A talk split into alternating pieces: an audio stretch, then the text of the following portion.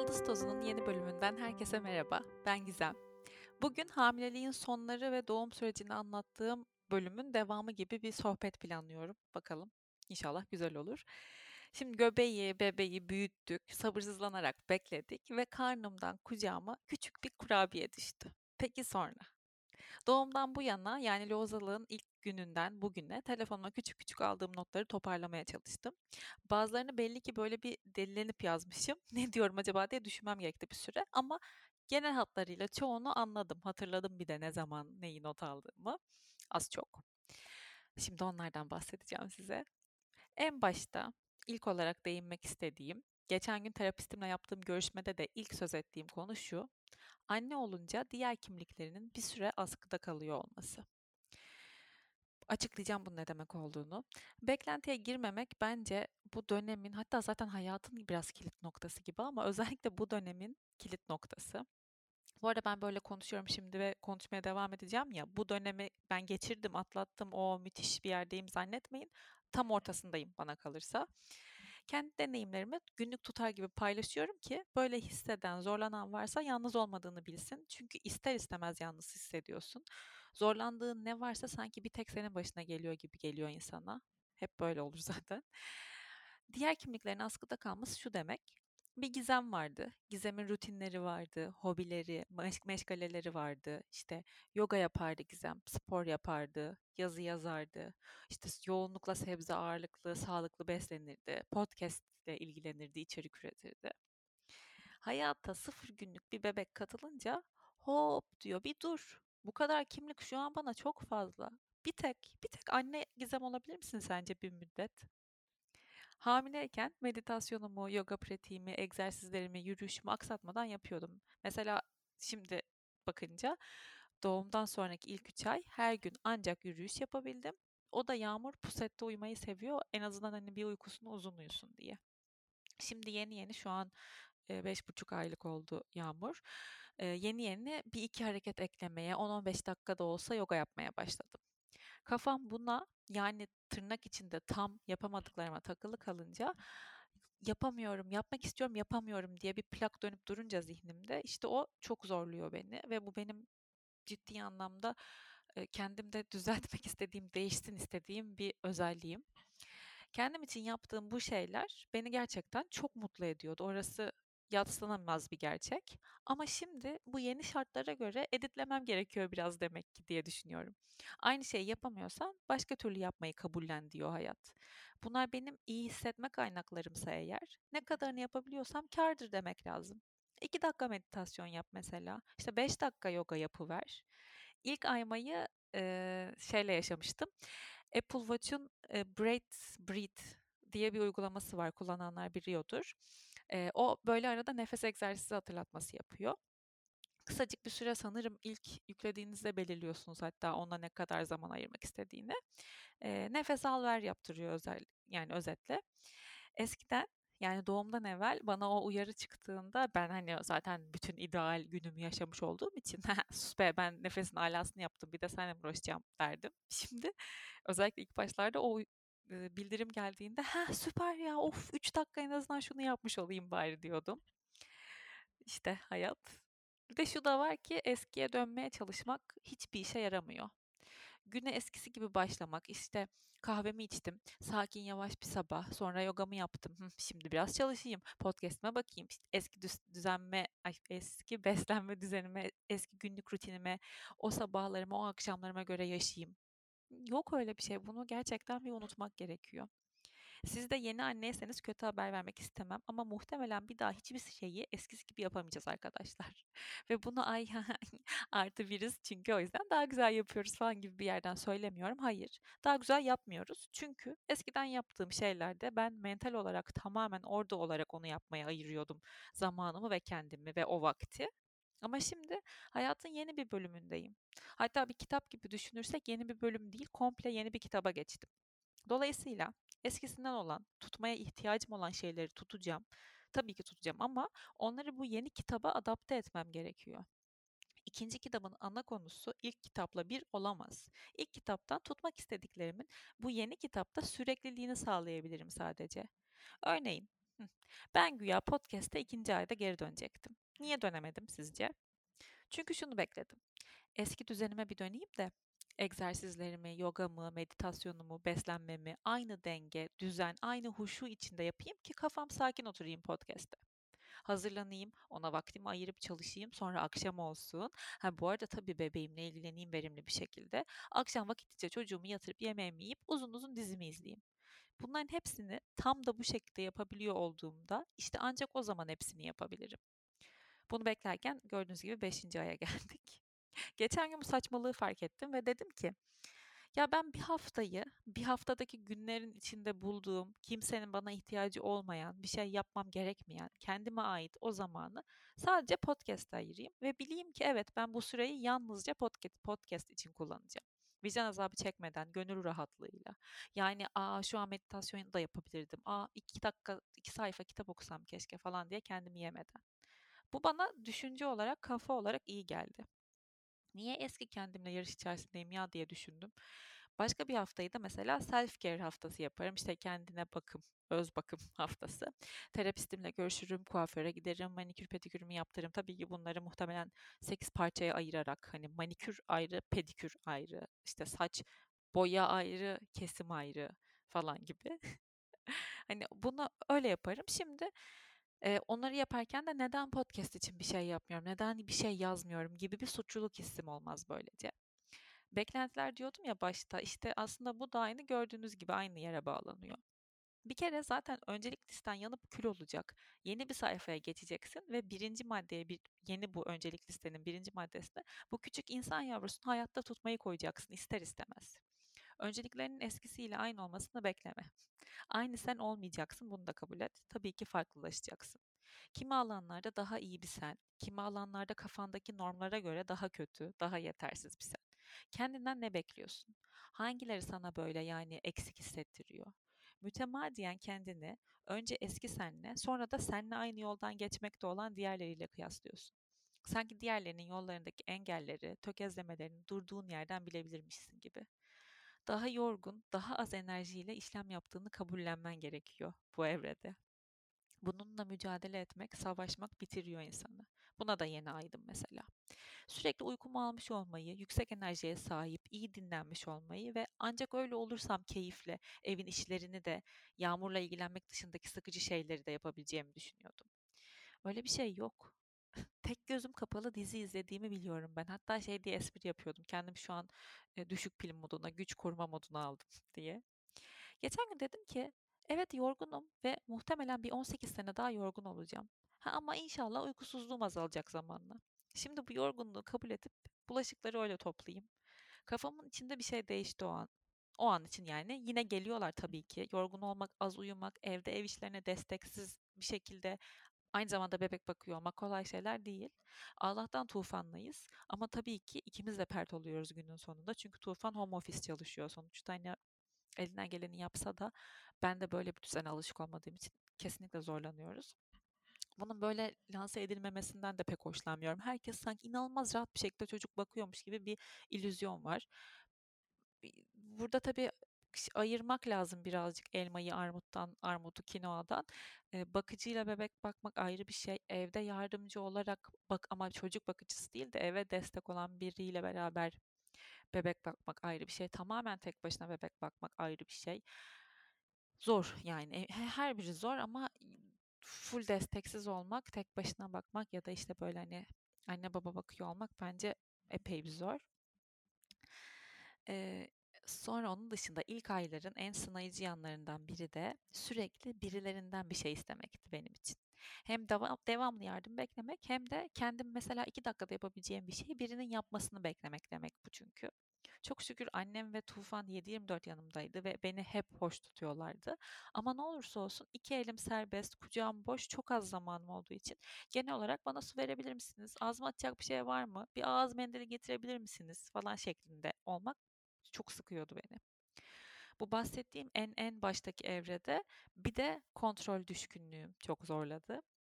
Ignorance is bliss diye dövme yaptırmama ramak kaldı gerçekten. Bunu bir bölümde daha söylemiştim sanırım. Tam Türkçeleşti yani tam nasıl Türkçeleştirdiklerini bilmiyorum ama benim aldığım anlamla çevirirsem yok saymak bazen gerçekten çok kutsal, eee, müthiş bir şey diyeceğim.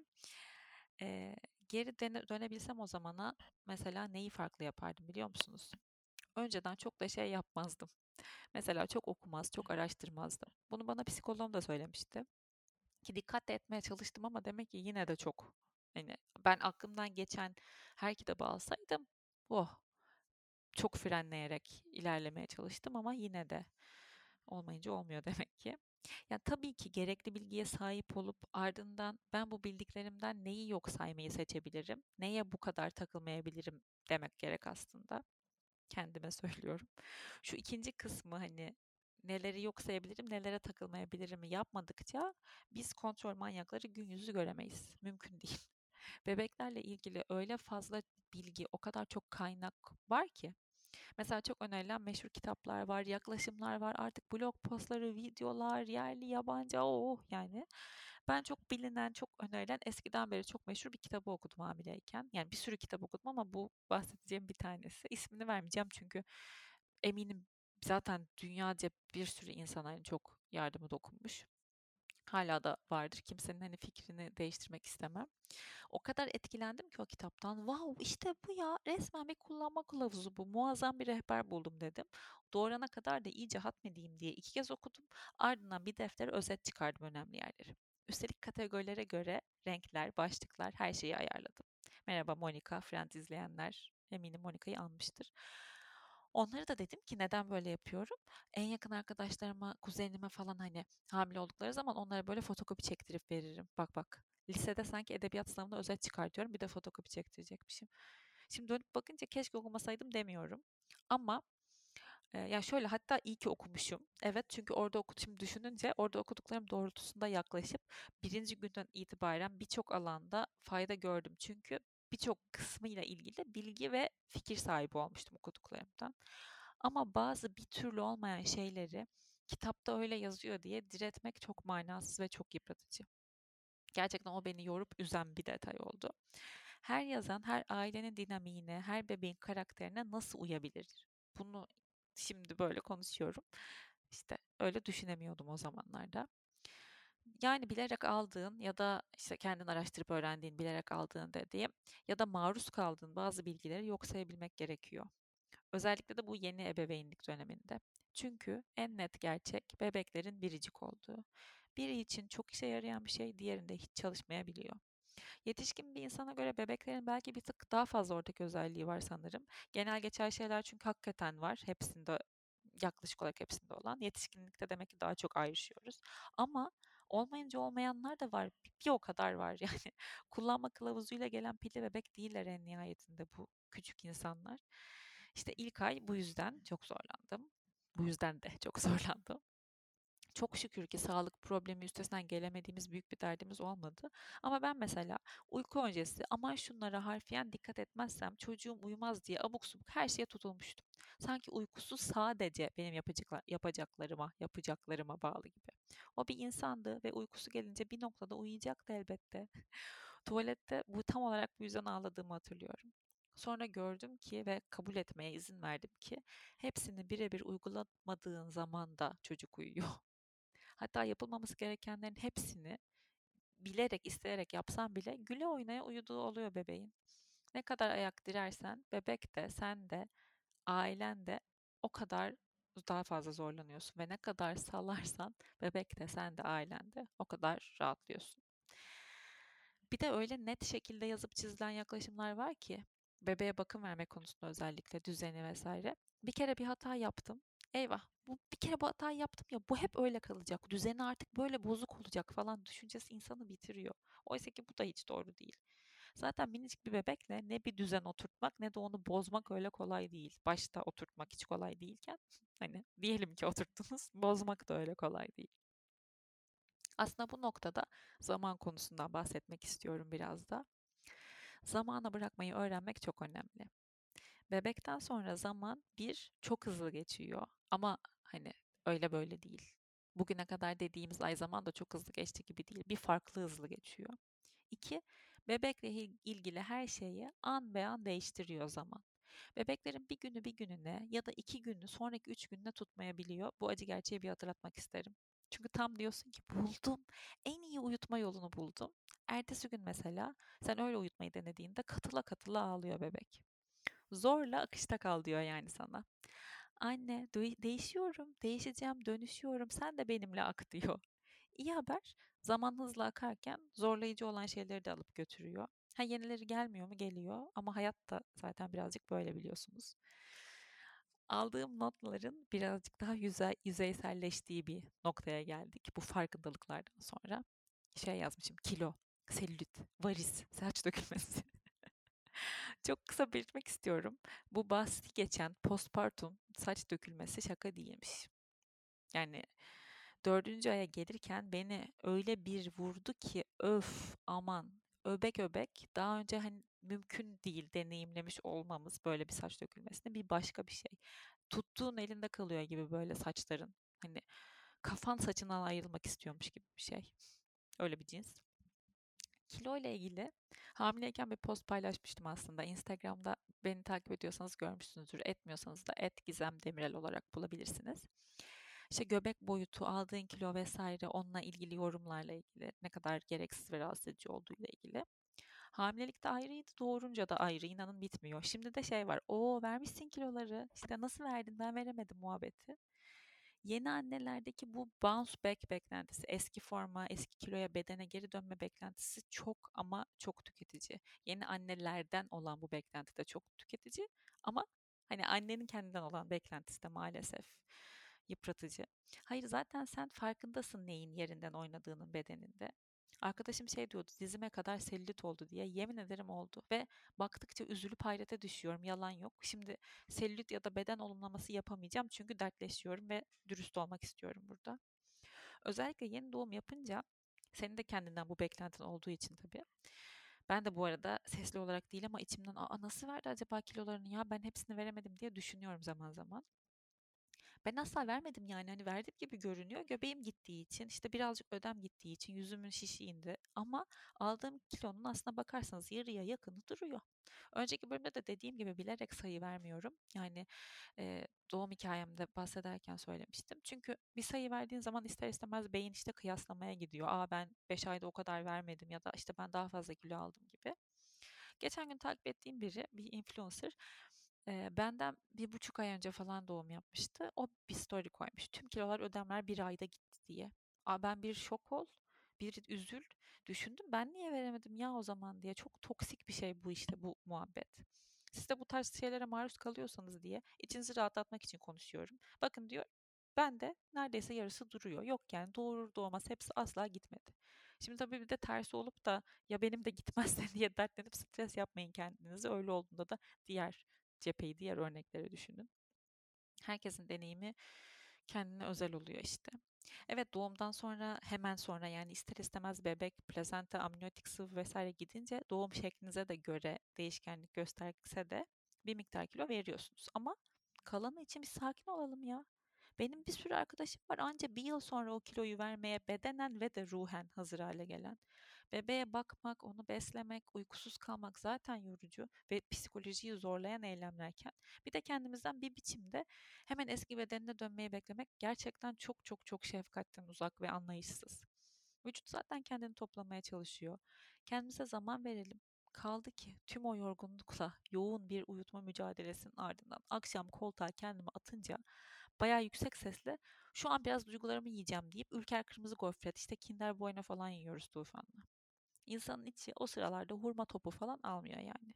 Hatta böyle kaliteli pahalı elit çikolata da almıyor. Böyle gidip bakkaldık en ucuz 1 lira 2 lira neyse 1 lira 2 lira, lira 2 liraya çikolata kalmamıştır tabii de. Bir de hani bunlar bitti. Şimdi aynadakine canımı sıkacağım. Bütün yorgunluğum, derdim, tasam, kafamdaki düşünceler bitti. Kesinlikle sıkmıyorum, açtım demiyorum. Ama işte hani sıkmayalım diyorum. Keşke sıkmayabilsek diyorum. Bedenin mucizesi diyelim bazen cidden şey oluyor. Vay canına bu küçük tam burada büyüdü. Eli kolu bacağı oldu. Sonra karnımdan çıktı. Geldi dünyaya falan diye şoka giriyorum hala. Katiyen o yani derinlemesine düşündüğünde aklını yitirebileceğim bir konu. Doğum, ölüm inanılmaz geliyor. Demin dedim ya içinizi rahatlatayım ben de veremedim kiloları diye.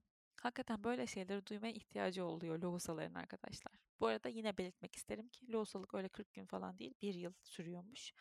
Sahip çıkalım lohusamıza. Her konuda böyle şeyleri duymaya ihtiyacı oluyor insanın. İyi hikayeler değil, daha çok birilerinin aynı dertleri yaşadıklarını ve zorlandıklarını duymak istiyorum mesela. Yani tabii ki sonrasında iyi bir şeylerin olacağını duyayım, geleceğe dair bir umudum olsun. Ama benimle beraber aynı zorlukları yaşayan, aynı zorlukları yaşayan insanlar olduğunu bilmek bana her konuda daha bir yüreğe su serpici geldi ve gelmeye devam ediyor. Varsa söyleyecekleri olan, işte bu anlattıklarımdan ağzı yanan, ne bileyim dert ortaklığı etmek, bir deneyim paylaşmak isteyen gerçekten mesajlarınızı bekliyorum. Dediğim gibi Instagram'dan Etkizem Demirel ile mesaj atabilirsiniz info.gizemvatandos.com'a mail atabilirsiniz. Bana sormak istediğiniz her şey için de aynı zamanda. Bu böyle bir hızlı bir 5 ayın özeti gibi oldu. Eminim unuttuklarım da çoktur. Ama işte onu da kabul ettim. Beynim ve hafızam bana kadar inanın. Hatta bana kadar bile yetmiyor bazen. Belki ileride yine çekeriz. Mesela Yağmur 10 aylık olunca. Bundan 5 ay sonra. Şimdilik yanacağım dertler, yaşadığım farkındalıklar bunlardı. Umarım bu bölüm kimseyi ürkütmemiş, germemiş. Aksine birilerine ay oh be bir tek ben değilmişim dedirtmiştir. Birileri de gelip bana geçecek geçecek dese hiç fena olmaz. bir de şunu da eklemeden geçemeyeceğim. Etrafınızda varsa yeni doğum yapan, hısım, akraba, eş dost. Nasılsın diye sormanın büyüleyici bir etkisi var. Çekinmeyin sorun. Senin için ne yapabilirim? Yardıma ihtiyacın var mı? Bunlar inanın sadece soru olarak kalsa da çok kıymetliymiş. Ona ne kadar iyi bir anne olduğunu, bebeğini nasıl da güzel besleyip büyüttüğünü söyleyeyim birazcık. Sürçülisan ettiysem ki ettim, affola. Bazı kelime takılmaları, devrik cümleler olmasın diye notlar almıştım ama konuşurken işte öyle geldiği gibi konuşmayı doğal bırakmayı seviyorum ben. Hep söylüyorum. Bu arada mesaj atıp soranlar da oluyor.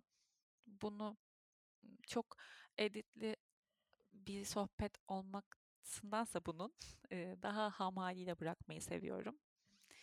O yüzden dediğim gibi birazcık kulak ardı edelim hataları. Bir sonraki bölümde görüşmek üzere. Kendinize çok iyi bakın. Hoşçakalın.